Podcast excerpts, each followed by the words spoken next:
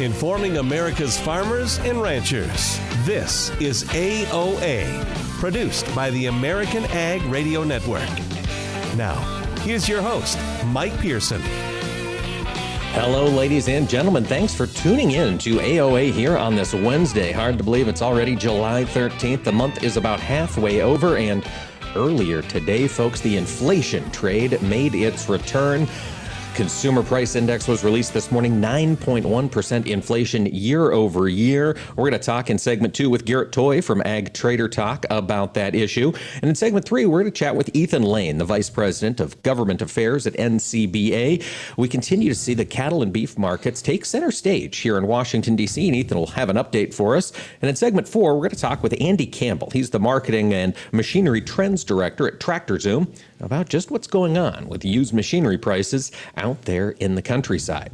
Before we jump into all of that, however, I've got to say I am still here in Washington, D.C., downtown in the nation's capital, with my friends from the National Corn Growers Association, and I'm joined today by Greg Krissek. He's the CEO of Kansas Corn, and he has been serving on the Triazine Network for nine years, and we're going to talk atrazine. Greg, thank you so much for joining us. Good morning, Mike. Happy to be here. I tell you what, atrazine is a topic that has come under a lot of conversation here in DC this past week. Greg, you have been following this issue for some time, and I like to emphasize how important it is to have somebody who's watching these issues in DC. Bring us up to speed. From the 90s till now, how many changes have we seen in atrazine? Well, we've seen quite a few. The Triazine Network, which was founded in 1995, is an alliance of um, commodity and farm organizations corn, sorghum, sugarcane, fruits and vegetables, farm bureaus, state farm bureaus, and our national counterparts um, to be the grower's voice for this uh, uh, use and existence of this very important crop protection tool. And as we have seen farmers change the way they farm over that time period, even in the last you know five to ten years, especially with the advent of widespread of no-till or limited till, this crop protection tool um, is very important, and it happens to be a product that is probably the most monitored and most tested um, in history of crop protection tools. It works, um, growers need it, and once again, um, it's under attack by EPA. And it's not new. This isn't new technology. This is a 60-year-old chemistry. We've used in the industry with widespread success, and now EPA is looking to crack down specifically, as I understand it, Greg, on the amount of atrazine in water. That's what all of this discussion circles back to, doesn't it? Or the modeling of the potential for it to get into water or be in runoff. And you're right, um, atrazine as a product over these years has become integral in nearly 90 different formulations. So while a grower may look at the list and not think of it as atrazine first, um, it's often what's in there making the new formulations work in all these products, and, and sometimes growers may not realize that. Um, so, yes, there's a regulatory system that EPA wants to use, and it's called an CE-LOC, where a level of concern as it relates to ecological and water. Ultimately, you know, how much algae is growing or what's it doing to algae. Um, and the system that they proposed, they actually proposed in 2016. Agriculture came out um, in droves, 30,000 comments about how needed this product is and how bad it would be to, in essence, create a system which makes it um, very, very difficult to use. Um, it's not really an outright ban, but it would serve as um, a real restriction on uh, the practices farmers would have to implement. So that's why when EPA again just last week rolled it out again at this proposed 3.4 parts per billion CE-LOC, um, we are beginning the fight. Yes. And so that's 3.4 parts per billion of atrazine in the water. And I understand that EPA and industry had previously come together about 14 or 15 parts per billion. How much would that change the the potential impact of this regulation if they went up to 15? Well, 15 is the law of the land today. Um, and first of all, if we look at sound science and the and the science that says where the levels should be, frankly, it, it, it can be much higher than that. Um, previous to 2020, it had been at 10 parts per billion, and EPA said, well, let's take it to 3.4. But we showed the science, farmers and scientists showed the science that say, in some cases, it should be more like 28 or 30, and that would be still protective of the environment. EPA has done a similar path with human health and found triazine to be very good and very doable in the environment at, at these low levels. So um, the sound science is our focus if we can uh, show, and, and so we agreed in and EPA codified in 2020 15 parts per billion. Okay. We're fine. That's that's what the law of the land is. If they is. let it sit there, we'd be done. This issue'd be under the table. It's not ideal. It's not the soundest of science, but we can live with it. Okay. Um, but now it's back to it really was always 3.4 is what EPA says, and this other 15 really wasn't a true standard, which we disagree with. So there is a mechanism that is first and foremost what we want. It's called a scientific advisory panel. If EPA will hold that and let objective scientists review all of these studies that are available, some newer than even Okay. some new science, even since 2016, which EPA says they've recognized, but they've never gone on record as recognizing. Because from years ago, there were a number of studies that cannot be replicated that we call bad science, and we think that's what EPA is relying on. Gotcha. So the idea of, a, of an SAP, this panel, would be putting all of these studies in front of experts in the field and let them determine which ones EPA needs to be considering. Is that the idea? Yes, and through atrazine's history, there have been, I think, three of these scientific advisory panels. We have always felt that when the panel is held and the process is appropriate, the scientists find that atrazine is fine at these higher thresholds um, as they should be found. Sometimes we think EPA has ignored the scientists, so we have to be diligent, but we need the process and the venue to present the sound science and, and our public comment. And there is, is a public comment that is open now through September 6th as of right now, where we again will ask for farmers, and our goal will be to match those 30,000 comments of farmers' individual stories of how these tools help them do their work in the field. Greg, how can farmers go to make those comments? Do we just Google uh, EPA atrazine regulations? Um, so, National Corn Growers Association will be starting a call to action um, here within a few days, and um, most corn producers should be um, seeing that and the um, it's the most modern technology of how to click and point to make your comment. Um, that will happen. Um, there is agsense.org, which is the triazine network, and then many states, uh, corn organizations, and other farm organizations will be doing their individual outreach um, to make it easy to comment. Perfect. Folks, get on there, make those voices heard. If you use atrazine on your operations, get active, check out your commodity orgs, and see how you can get those comments in. That was Greg Krissek, CEO of Kansas Corn. Greg, thanks for joining us. It's my pleasure. Thank you. And folks, stick around. We'll talk to Garrett Toay from Ag Trader Talk when AOA returns. Hi, this is Mike Pearson. You're listening to AOA, Agriculture of America. Don't go away, more AOA coming right up. We here at the American Ag Network enjoy and celebrate our freedom and independence, and we want you to safely enjoy and celebrate your freedom and independence with us. Did you know that July 4th was not deemed a federal holiday until 1870? That's nearly 100 years after the nation was founded. The Declaration of Independence was written on a laptop. Okay, not a modern laptop, but Thomas Jefferson did draft the Declaration of Independence on a writing desk that could fit onto one's lap.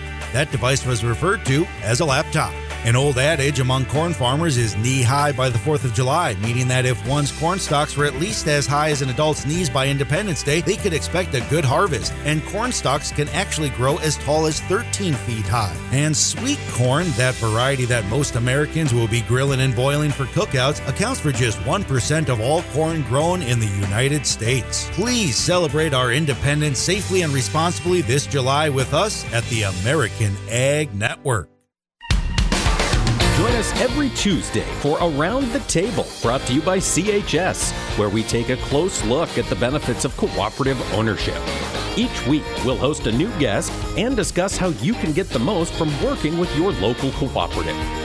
And we'll learn why farmers and ranchers just like you choose cooperatives to help them persevere and prosper. Tune in each Tuesday or visit cooperativeownership.com to learn more.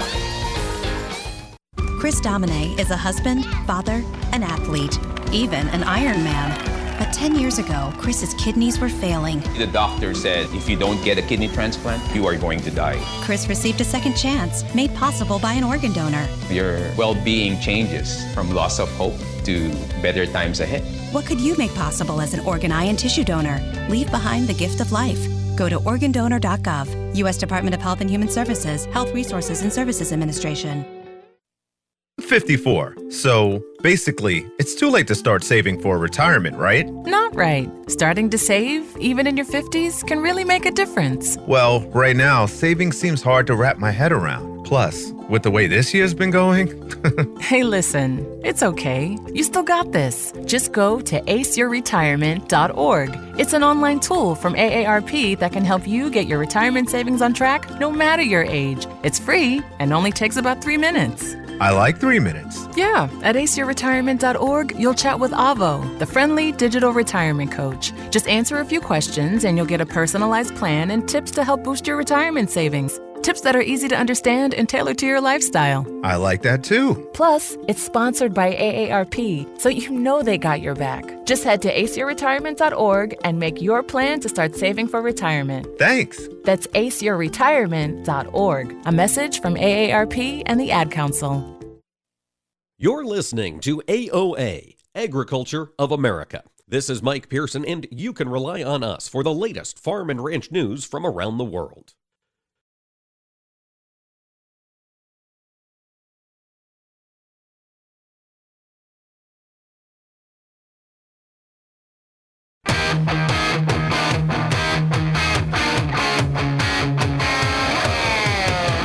Keeping America's farmers and ranchers informed on AOA. Now back to Mike Pearson. Welcome back, ladies and gentlemen, to AOA. Boy, I tell you what, there has been a lot of data to move the markets over the past 24 hours. Yesterday, we saw the July WASDE report from the USDA, had some updates to carryouts there. We're going to talk about that with Garrett Toay from Ag Trader Talk in just a minute. And then this morning, we had the CPI data come out, that consumer price index up 9.1% from a year ago, up 1.3% from a month earlier fastest gains in inflation we've seen since 1981. Big shocks moving money around in the global financial markets. Well, Garrett Toay, Ag Trader Talk, thanks for joining us today. How you doing? Doing great this morning. How are you? Not too bad, Garrett. Let's talk first about this inflation number. You know, I was watching the grain trade overnight, and it seemed like we had some weakness. And then that 9.1 figure came out, and corn's kind of off to the moon here. Is that inflation trade back on? No, it's going to be tough to bring that fund money back in the market. In, in fact, um, you know, I think that the, the trend is though is when we get these CPI prints, we do tend to get a reactionary bounce every month out of these reports. But uh, as we've all witnessed here in the last you know four to six weeks, uh, a lot of the fund liquidation has been on the macro, and we even saw some more yesterday after the the WASDE report where apparently there was still some more money market links that wanted to exit the markets. Um, so, but this, so that raises the question, you know, are these CPI numbers, uh, you know, accurate? You know, they're, you know, if the you've got one side of the coin where people are saying, well, if the the government's reporting this, it's actually higher. Uh, but at the same time, we've got gasoline prices that are down seven percent from last month. You've got commodity, you know, the green ag prices are a little lower, but that's only a segment of it. Now, the, the, the Bureau of Labor Statistics did say that, you know, half of this increase from last month was largely energy. Um, and you got to remember that the CPI numbers are backwards looking. Um, but um, you know, you you have other segments such as housing and uh, rental cars, and, and actually they said that the uh, two segments that actually declined from last month were uh, uh, lodging away from home, so hotel so hotel stays, um, and and that was about the only thing that really came down. So you know, while the ags may be declining here from last month, there's other segments of the, the economy that are still, or the other segments of the inflation numbers, they're still relatively high. Housing, rentals, things of that sort. So that, that other shoe hasn't dropped yet. Now, the the aspect of that is, is we've had this dollar rally, and you know we had, uh, and the other aspect is interest rates, you know, and we've got one of the higher in, we've got one of the higher inflation prints, you know, globally, but we also have one of the higher interest rates out here as well. So um, it makes me kind of wonder if that's not the reason why the dollar is rallying, is because the the, the, the Federal Reserve has been a little bit ahead of the, the curve, if you will, uh, raising interest rates, and the rest of the world is kind of lagging. Now, Bank of Canada raised their interest rates by a full point today to two and a half percent, so the rest of the world is starting to catch up. So I'm wondering if, if if that might put some pressure on the dollar here at some point. Well, Garrett, I want to circle back to that WASDE report that was released yesterday. Not a lot of huge surprises. Were there any statistics from uh, Uncle Sam there that jumped out at you? Not really. I mean, they raised uh, they raised corn carryout by 25 million bushel on a feed and residual cut. You know, I'm okay with the carryout increase because I was expecting the cut to come from exports. Um, now we may see an additional cut in subsequent reports if these exports don't improve, which you know, with the South American values where they are, that doesn't seem like that's too probable. Uh, bean carryouts uh, were bought in, in line. You know, there was nothing real surprise there. Um, I think what the USDA is trying to tell us, um, this is the second straight month in a row where we've had carryout increases in corn. So, you know, impacts of higher prices are impacting demand. Uh, but they're also trying to tell us, I think, that um, you know, world soybean demand is is is slowing. We, the big thing was is that they cut uh, Chinese soybean imports again for uh, both old crop and new crop. They cut uh, old crop by by two million metric ton to 90 million metric ton, and they cut uh, new crop by by one to 98 million metric ton. And between that, you know, now we had reduced acres in the June acreage in here in the U.S., but South America is going to offset that. Um, so I mean, we're we've got slowing demand out here globally, but potentially rising uh, rising acres globally as well, with, with South American acres increasing. But you know, I see a lot of comments about well, the USDA was re- responsible for the sell-off in the ags yesterday. I don't think that was the case at all. I think there was this the second report in a row, the June acreage report, the July WASDE, where I think that the managed money was looking for bullish numbers to sell into because they're they're liquidating this inflation trade. I don't think the USDA numbers had anything to do with the sell off yesterday. You know, Garrett, you highlighted, I think it was in your morning comments either today or yesterday, the report from the USDA Ag Attache from China that they believe hog feed demand is coming back. Is this based on the strength of this Chinese stimulus they're talking about out there? Well, they're really struggling between the COVID shutdowns and whatnot, but um, you know that's and that's the risk is is that uh, ultimately that the Chinese demand does come back later in the year because with the Chinese import numbers that we got this morning for soybeans, which are 8.250 million metric ton, in order to reach that new 90 million metric ton USDA China soybean import number, they only need to import 21 million metric ton in July, August, and September. And that's the, that would be their lowest import total since 2013-14, which seems kind of hard to believe. Um, you know, but I think that some aspect is that um, you know you still have logistical issues. You've got COVID lockdowns over there. Um, you know, they're still auctioning off you know beans out of state reserves.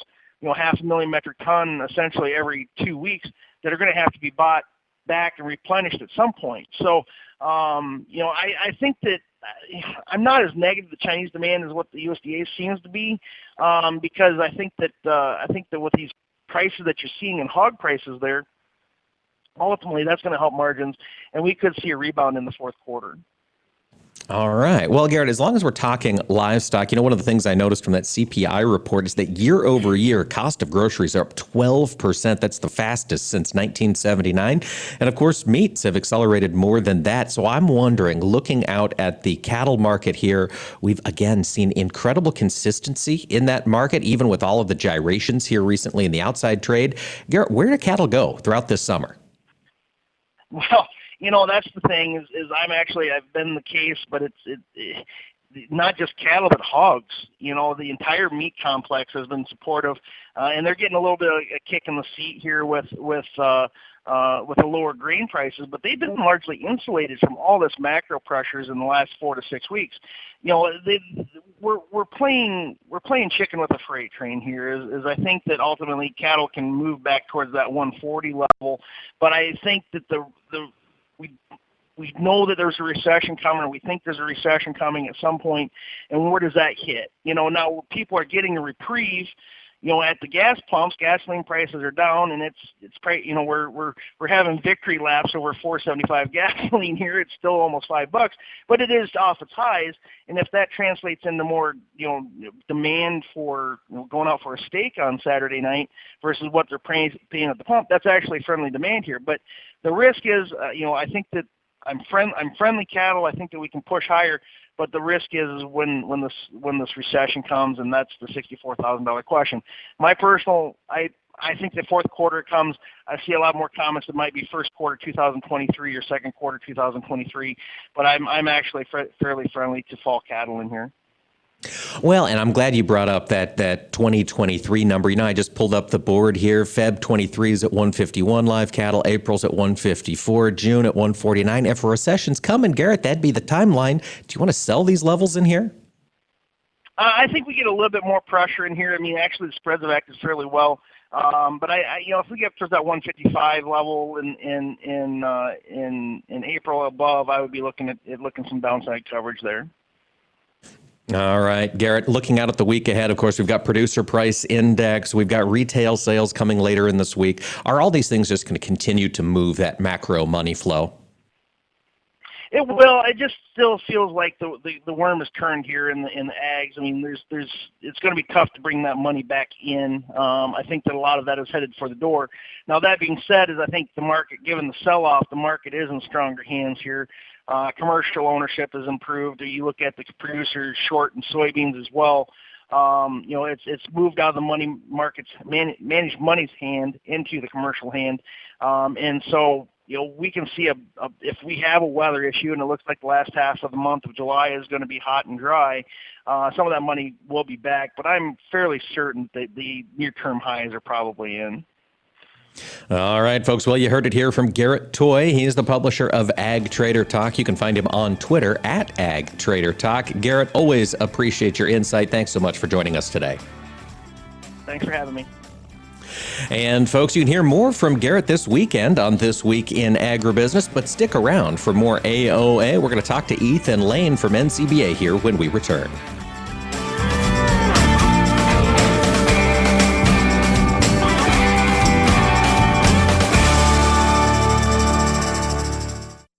Hi, this is Mike Pearson. You're listening to AOA, Agriculture of America. Don't go away, more AOA coming right up. The possibility of lung cancer can be pretty scary, especially if you're one of approximately 8 million current or former smokers at high risk. That's why SaveByTheScan.org wants you to know that now there's a breakthrough low dose CT scan that can detect lung cancer early, and it only takes 60 seconds. You stop smoking, now start screening. For an easy quiz to see if you're eligible, visit SaveByTheScan.org. It could save your life. SaveByTheScan.org is brought to you by the American Lung Association's Lung Force Initiative and the Ad Council. The American Coalition for Ethanol is hosting its 35th annual conference in Omaha, Nebraska, Wednesday, August 10th through Friday, August 12th. This must attend event for industry leadership features timely updates on ethanol public policy, market development, board of director training, and more. This event combines the detail of high level training courses with all the fun of a family reunion. For event details, visit ethanol.org. That's ethanol.org. You're listening to AOA for the American Ag Network. I'm Jesse Allen reporting.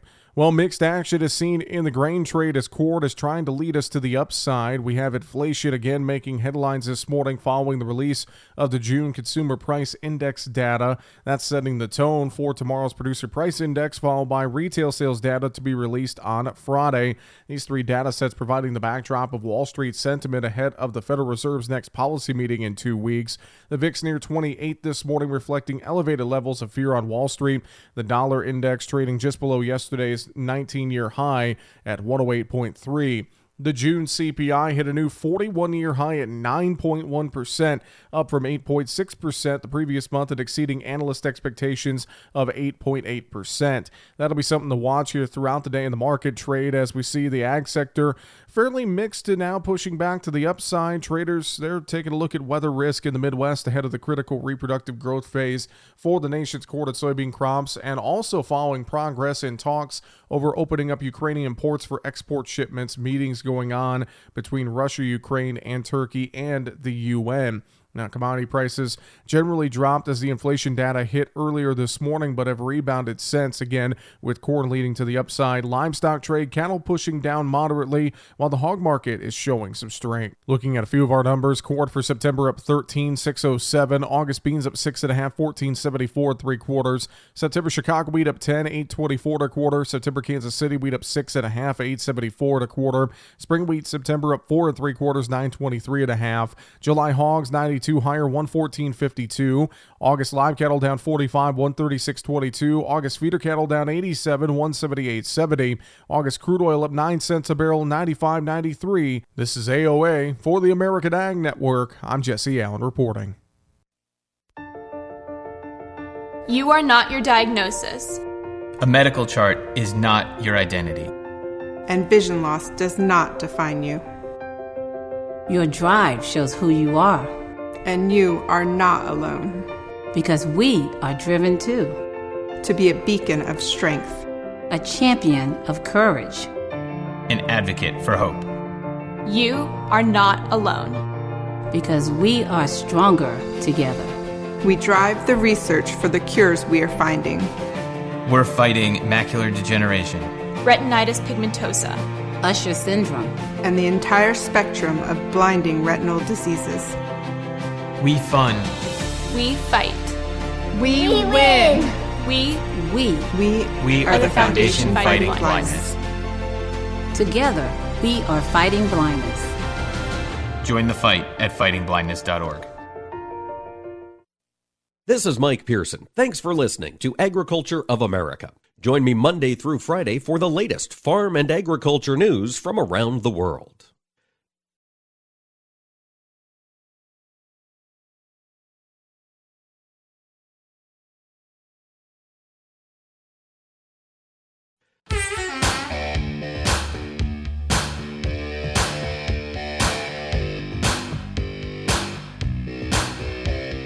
Keeping America's farmers and ranchers informed on AOA. Now back to Mike Pearson. Welcome back, ladies and gentlemen, to AOA. Thanks for taking the time to tune in to the show today. You know, as I mentioned, I'm here in Washington, D.C. with our friends from the National Corn Growers. But while I'm in D.C., I figured this is the time to get out face to face and talk to the folks that are shaping policy and regulations here in D.C. So to do that, we are joined now by Ethan Lane. He's the Vice President of Government Affairs at the National Cattlemen's Beef Association. Ethan, thanks for coming by and talking in person. Thanks for having me here. You know, usually when I talk to you, I'm in a rental car on a speakerphone trying to hold it out over my head. This is pretty cool. In studio and headphone on and the whole thing. Yeah, the full works. Let's talk a little bit, Ethan, first about the, the state of Congress heading into this summer. We've got a lot of issues on their plate. Supreme Court has got some folks riled up. There's a lot of cattle related, meat related bills pending in this Congress any chance for any of them to make it to a full vote, neither the House or the Senate? You know, I, I, think that we've seen sort of the crescendo of real popularity for those bills in the Senate Ag Committee. For, throughout this process, that has been the real strongest base of support for both uh, the, the current Fischer Grassley compromise, the previous iterations of the Fischer Grassley compromise, the individual Fischer and Grassley bills before that, and all of their cousins and siblings and everything else that kind of resemble them. All of those yes, were, the, the, were the precursor to the cattle market price discovery and transparency bill. Correct. And, and, you know, that's all kind of culminated in that bill that they debated a few weeks ago in the Senate Ag Committee and marked up alongside uh, the, the Special Investigator for Meat and Poultry Act. And, you know, that has been the sort of strongest base of support, particularly for the Fischer Grassley bill bill. Uh, the special investigator has been identified, I think, as a bit more of a broad, sort of uh, consumer price focused win for the Democrats. You know, the White House kind of likes it. They like the idea of telling consumers they're lowering the price of steak by, you know, sticking it to the to the industry and, and investigating. And it looks like they're tough on meat, right? Right. And that's the, the, the meat and poultry special investigator Correct. bill that got rolled in with a whole bunch of other components. In the House side, it got rolled in. So you remember, you've got you know Oh. kind of parallel track conversations Yes. going on. On the House side, uh, Chairman Scott did a Food and Fuel Act of 2022 bill, and that had the special investigator, the the House version of that bill, which uh, was slightly changed in committee. Uh, a few tweaks to, to where that investigator would live inside USDA. Okay. You know, that's been our big objection to that bill is, uh, you know, you have a Packers and Stockyards division that has authority and oversight over uh, this this universe already. They're grossly underfunded, you know, Hmm. grossly understaffed, 40% underfunded, 50% understaffed. and they are part of the USDA. This is Correct. a USDA department that just Absolutely. isn't isn't getting its share of the pie. Right, and when you talk to P&S staff and their bosses aren't listening, you know they'll tell you, "We don't. I, I have the authority I need. I, I have the ability to subpoena. I have the ability to uh, to go after bad actors if I need to. What I don't have is bodies. I don't have people in seats to help me do this job. So our concern with creating this new special division, um, you know, focused on this stuff is why aren't we fixing what we've already got, and why aren't we funding that entity first, and then let's see what's left that, that needs to be. You know, we're all for oversight. We're all for aggressive oversight of the market, but we have tools in place that we're not using. So abandoning those and saying no, no, no, we're over here now and we're doing that seems like sort of bloated government to us.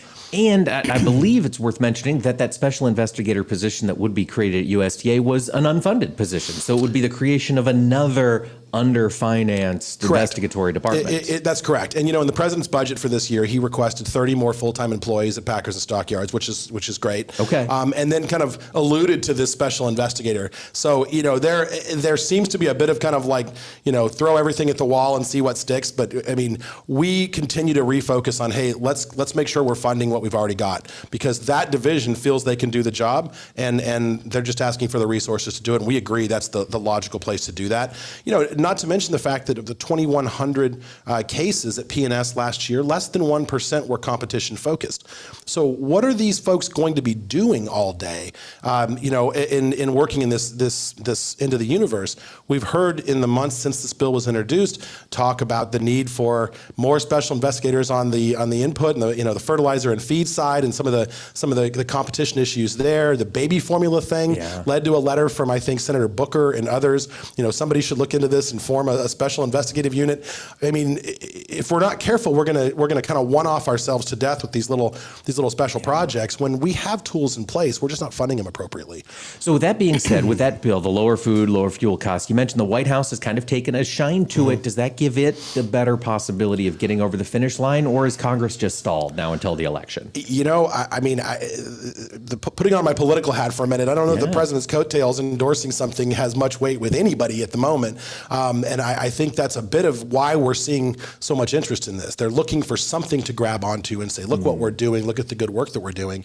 Um, you know, the Fischer Grassley bill has, has gone through all these different kind of iterations over the years.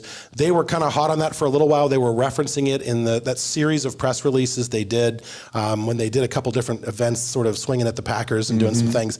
Um, they kind of referenced that for a while, and then they really sort of switched gears on the fly and went over to special investigator. We haven't heard much mention of Fischer Grassley from from the White House since then. I think part of that is that it's it's just not a, a real feasible solution. It's not going to do what the the drafters of that bill want it to do, and we, you know we can say that with some authority because we've been doing that voluntarily for two years now, and and what we saw as part of that voluntary program is we can get we can get cash cattle numbers up all day. The feeders are happy to do that. They've done Sure. that. And they gave up leverage to do it. So mandating that is going to arm the Packers with even more ability to dictate who gets, you know, an AMA, who goes on the cash market this week. Uh, you know, it, it's going to empower them unintentionally more than they already have been. Um, you know, that's a shame because other parts of that bill are, are, are good. Um, but in its current form, you know, this big package, uh, it's just it's just not the solution this industry is looking for. All right. Well, another conversation I hear a lot in the cattle industry because it touches both sides of, of production and uh, and really well both sides of production is immigration. Uh, I know you've got ranchers who are members down along the southern border who are seeing folks Mm-hmm. cross the border, run across their land. It's an issue, and then of course we need folks working in the processing facilities here in this country. Is this conversation taking root in DC? Are there serious conversations about immigration happening or immigration reform? Kind of. Okay. You know, I, I mean, I, I don't mean to be flippant about it, but you know, we have that ag, the ag labor bill that's been floating around up there for a year and a half, two years now. Um, it, it it doesn't get nearly as far down the road as it needs to. There aren't nearly enough year-round visas, and for us in the in the cattle community, we need those year-round workers. Seasonal we need, doesn't do a lot of good It- it when you doesn't. got a cattle cattle beef on feed all year. That's right, and and and quite frankly, one of the biggest pro- labor problems in the U.S. cattle industry is the labor shortage in the U.S. processing industry. Right, we need that throughput. We need them to be fully staffed and processing product. And as we look at these new plants that are being contemplated and coming online. They're running into the same problem their, their, their competitors are already having in the marketplace, which is finding workers. That is the biggest problem plaguing the industry and has been since before COVID. So, you know, we're really trying to figure out how that bill can be made in the Senate into something a little more impactful. 40,000 uh, visas, 20,000 of which are, are bucketed for dairy, uh, you know, coming out of the gate. And we love our friends in dairy and, that, you know, they're all part of the industry. But, I mean, there's a much bigger need and we need to be much more sober and serious about what really constitutes ag labor in 2022. You know, how big is that supply chain and where all does that go? I could sit here and make the argument today Yeah. that ag labor uh, probably could use more truck drivers right now too. I mean, there's a lot of places in the supply chain where we're seeing pressure that aren't traditional block and tackle agriculture, but are, are, are sure a big impact to us at the moment. Um, but that doesn't that doesn't mean that we don't have some real concerns about what's going on at the southern border. You know, those those producers down there will tell us they they lose fence lines those pastures are gone. They can't use those resources, and you put them back up, they lose them again the next week. You know, it's it's this constant drumbeat of, of assault down there, um, and and it's really getting frustrating, I think, for them after years of putting up with this. Yeah. Um, you know, I'm from Arizona, and that's something we've heard about. You know, where I'm from, my my whole life, and friends and family that have ranches down on the border. I mean, that's something they've lived with forever. Yeah. Um, and and it is a it is a difficult balancing act to figure out how you how you solve that. But there's no question the labor is needed. It is, but there's no, there's certainly no chance of any immigration reform passing before the midterms. I, would w- imagine. I would be shocked if they were able to get their arms around that in the next few months. All right. I was curious, Farm Bill. Looking ahead to next year, of course, you know, cattle cattle issues are taken up in the Farm Bill. I wanted to ask you about the vaccine bank. We've been talking vaccines as a society for the past two years. Has that changed the conversation around securing and maintaining that foot and mouth disease uh, vaccine bank? You know, I think the, the, the bank that was secured in the last farm bill is is durable. It's there. It doesn't need to be reauthorized in the new farm bill, which is which is a really uh, good thing, especially going into what is most likely going to be a flat farm bill at best. You know, Flat in that there's no major changes projected. Is that what you mean? I'm talking about money. Oh. So, so I mean, it, it, you know, when we think about the last couple of years, we've really gotten used to big checks in Washington, right? Whether it's CFAP, which you know we were a part of, or any of those different programs, it has been a money party to the tune of what seven trillion dollars in additional government spending that is that is going to change after this election. If there's one thing I can guarantee you, looking into my crystal ball, if Republicans take back over, anyone who remembers 2010 when that Republican wave came in, you will see the fiscal hawks come out. Okay. And and when you when you do that, you're going to be looking at a farm bill that is not going to have extra money to go around and and and do things with, and that's that's a big deal because you know we have uh, we have a real need in the cattle industry to make sure that, that our producers have access to conservation programs, voluntary conservation programs that truly work for their operation. We have a massive increase in the use of LRP in the last two years. I mean that program was really underutilized, and the changes RMA has made since May of 2020 have, has made that far more attractive to producers. Um, exponentially bigger use and engagement in that program, but that means a bigger price tag too, right? That's and true. That's going to spur a lot of that conversation as we get into next year, and we're not going to be having that in this current environment of well, how much you need. You know, we, there's more where that came from. I mean, we're going to be in a much different environment of, of kind of like no, there's nothing. Then we're going to have to split what we do have amongst multiple programs. So All leading right. back to your original question, I mean that that FMD bank be a having having what it needs is a good thing, right? We don't want to be renegotiating numbers, but the need right. continues. That's Ethan Lane, folks, Vice President Government Affairs NCBA. We'll have more AOA when we return. Hi, this is Mike Pearson. You're listening to AOA, Agriculture of America. Don't go away, more AOA coming right up. I'll take dig a little, learn a lot for 30 bushels. Soft and crumbly. Tom. How does healthy soil feel to the touch? Correct. Dig a little for 40 bushels. Sweet and earthy. Tom. What does healthy soil smell like? Yes. Go again. Dig a little for 50 bushels. Dark, porous, and alive. Tom. What does healthy soil look like? You win. Understanding the basics and benefits of healthy soil can make your farm a winner too, through lower input costs, better yields, and drought protection, which can lead to a healthier bottom line for your business. Contact your local Natural Resources Conservation Service office today to find out how you can unlock the secrets in your soil. This message brought to you by USDA's Natural Resources Conservation Service and this radio station. As an organ donor, your story doesn't have to end. The good in you can live on. In fact, you could save up to eight lives with your gifts. Your heart could keep beating. Your kidneys could keep filtering. And your intestines could keep on digesting for others. And that's not all. You can improve the lives of 50 more people as an eye and tissue donor, restoring sight and health. And you're not just helping out the person receiving the transplant, you're touching whole families with your life saving gift. Register in minutes. Just go to organdonor.gov. You'll be happy you did. And just maybe, someone else will be happy too. Sign up today. Go to organdonor.gov. It saves lives. U.S. Department of Health and Human Services, Health Resources and Services Administration. We gather together in communities across the nation to remember and honor, to celebrate and support, to light the night. Join us as we lift our lanterns high in order to move toward a world free of blood cancers. Join us as we light the night for a loved one. Join us.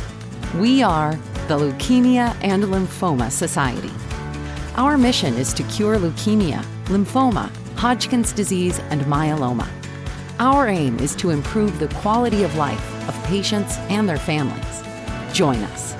We are LLS, and when we walk, cancer runs. Join your community and help bring light to the darkness of cancer. Join us as we light the night. Find your local event at lightthenight.org. That's lightthenight.org. It's been said that when someone you love has Parkinson's, you have Parkinson's. The Parkinson's Foundation knows that the disease doesn't just affect the diagnosed, it affects everyone who supports and helps care for them. If you or someone you know is living with Parkinson's, a neurological disease that affects movement, we understand that it can be difficult to know where to find help.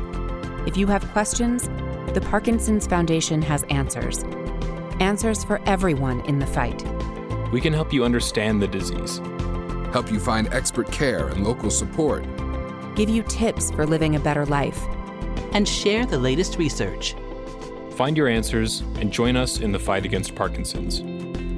To learn more, please go to parkinson.org or call 1 800 473 4636. That's 1 800 473 4636. The Parkinson's Foundation. Better, Better lives, together. Young farmers don't listen to the radio, right? Wrong.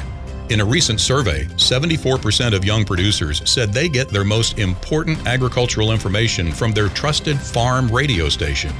Surprised? Don't be. If you think about it, it makes perfect sense. Radio is the perfect companion because it goes with you everywhere. Whether you're in the shop, on the combine, or in the truck, farm radio is right there with you. This message brought to you by the National Association of Farm Broadcasting. Most of us like to be out in the sun. That's why sunscreen and other safety measures are key to protecting your skin from aging and cancer. The FDA recommends using a sunscreen with an SPF of 15 or higher. Also, look for broad spectrum on the label. That means both harmful ultraviolet A and B rays are blocked. Remember, SPF plus broad spectrum equal healthy fun in the sun. Visit www.fda.gov slash sunscreen for more information. A message from the U.S. Food and Drug Administration. You're listening to AOA, Agriculture of America. This is Mike Pearson, and you can rely on us for the latest farm and ranch news from around the world.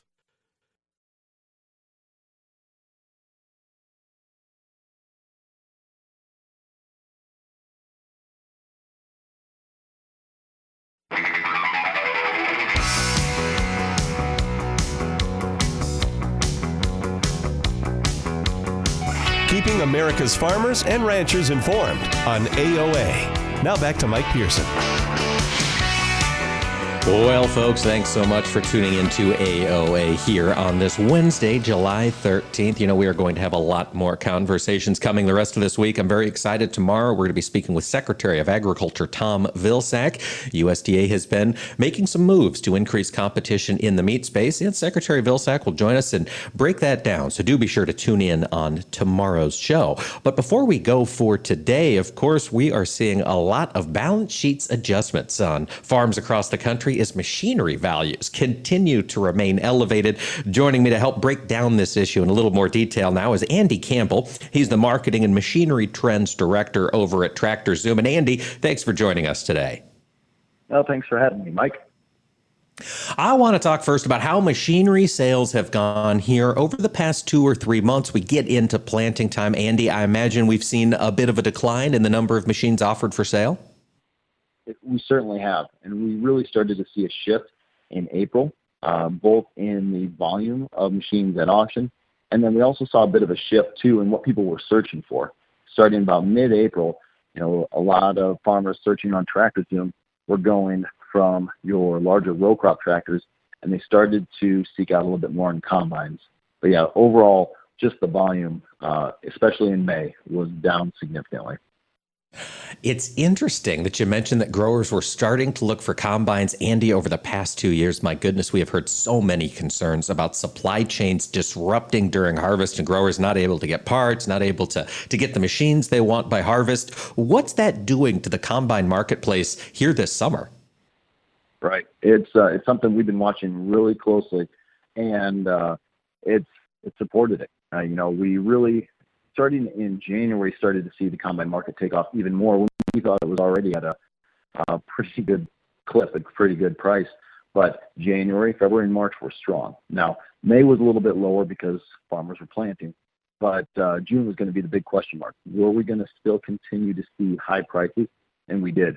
Throughout all of June, we were really surprised with some of the values that were coming across for all different classifications of combines and for all different sep hour categories. Uh, and even most recently, uh, we're seeing them high. Well, give us some some updates here, Andy. When you talk about these these sales prices being high, are they higher than last year on comparable sets of machinery? Do we continue to see appreciation, or are we just seeing very very slow rates of depreciation now in machinery? No, no. Uh, you know, I've got one great example, and it actually just sold two days ago. So it was a Challenger 670. Uh, I think it sold up in Wisconsin. You know, it had 880 sep hours on it, so still a relatively young machine. Uh, and I was looking before the sale. I was looking for comparables, and there was one comparable sold last year, almost the exact same date, but it only had 470 sep hours, so almost half as many sep hours. And I was really using that as a judge, saying, you know, if this combine could get maybe 50, it would indicate a really strong market. You know, even in the high 40s, I still thought that the market would be pretty strong. Well, the the auction closed about 5:30 on Monday, and it brought the exact same price, 57,500, with twice as many sep hours. And it's a challenger. It's uh, you know, those don't typically go through the roof. It's usually some of the John Deere uh, later models, but it's just a sign of what we've seen so far in July of really strong support on these combines. Absolutely. So I just want to make sure I got that right. So the same model tractor with twice the number of hours brought the same money as one with half the number of hours that sold, was it a, a year prior? exactly. Yep, this combine. That sold Holy cow! Exactly. Yeah, and again, this is not an isolated sale. We looked at a S680 that sold last week up in North Dakota, um, and we have a price prediction model on TractorZoom.com. It's almost something where farmers can go on and, and guess: is it going to be what our model thinks? Is it going to be higher? Is it going to be lower? And they can kind of gamify it a little. Uh, and we were predicting maybe 71,000. Um, it ended up going for 83,000. Uh, it's just we're still seeing some very, very strong prices in combines. That is unbelievable. Andy, are we seeing these elevated prices because we're just not seeing many machines come onto the secondary market? Or how do the numbers, I guess, the inventory of used machinery look out there? Yeah, yeah, and I, I do think that is the case. I mean, there's a lot of downward pressure, especially as of late with these commodity market dips that we've seen and the economy slowing a little. But uh, but I think it's driven largely by supply and the fact that farmers you know, they're still realizing that there's a good profit to be made, and they do not want to be in the field in October and November and uh, be without a machine. And so uh, I think that's where the justification is coming from. And I've gauged what we think we'll see in Q3 here for auction sales, and auctions were down last year in 2021, 38% over the year prior. So we already last year saw a depressed uh, resale market and I would guess that this year we're going to see even 10% lower than that, uh, based on. And that's 10% lower. You're talking just total number of auctions out there. Uh, not number of auctions, because we're actually seeing just as many, if not more, auctions. So the auction auctioneers are working their tail off. We're actually seeing a lot of auctions. It's just the count of combines of good quality combines. I'd maybe consider about selling for fifty thousand or more. Um, they're just not there. Uh, they're not coming to auction, and it's also on the dealer lot too. Okay. All right. Andy, as you look out into this fall, interest rates are going up. Do you expect that to start to cool this resale market here for farm machinery? Uh, you know, the interest rates are interesting, and I could definitely see that affecting the new sale, uh, and it factors into it a little bit. Um, but I would say farmers know that they need a machine, so I don't really think it's going to cool it that much on the interest rate side. As long as the uh, commodity market is supported uh, and we don't completely have the bottom fall out of our cash grain prices, uh, I see this persisting for quite some time, at least throughout the end of this year. Andy, do you see in your conversation with folks in the industry, are we starting to see rebuilding of inventory at dealer lots? Uh, you know, I talked to actually quite a few dealers just yesterday, and they're focused on that. And I know it's by category by category. Uh, you know, like forage harvesters we talked about, and there are plenty of forage harvesters uh, that are out there okay. right now. But, uh, All right. but they're working on it, but not total. It's not solved yet. All right, supply chain crisis still slowing it down. Our thanks to Andy Campbell, the Marketing and Machinery Trends Director at Tractor Zoom. Andy, thanks for joining us. Thank you, Mike. And folks, tune in tomorrow. We'll have that conversation with Secretary Vilsack and some other conversations that impact the world of agriculture. We'll see you on Thursday for more AOA. This is Mike Pearson. Thanks for listening to Agriculture of America. Join me Monday through Friday for the latest farm and agriculture news from around the world. When it comes to making plans, you are the best. What about those round trips, which are perfect on your way there and perfect on your way back?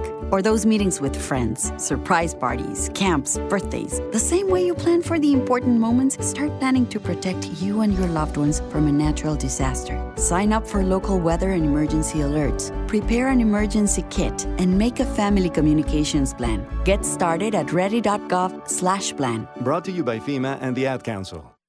Would you know what to do in a poison emergency? Would you know whom to call? Well, the answer is Poison Help. 1 800 222 1222. Poison Help is a 24 7 government hotline staffed by poison experts. It's free to call and available in over 100 languages. Every second counts in a poison emergency. Don't waste it wondering who to call. Save Poison Help in your phone today. 1 800 222 1222.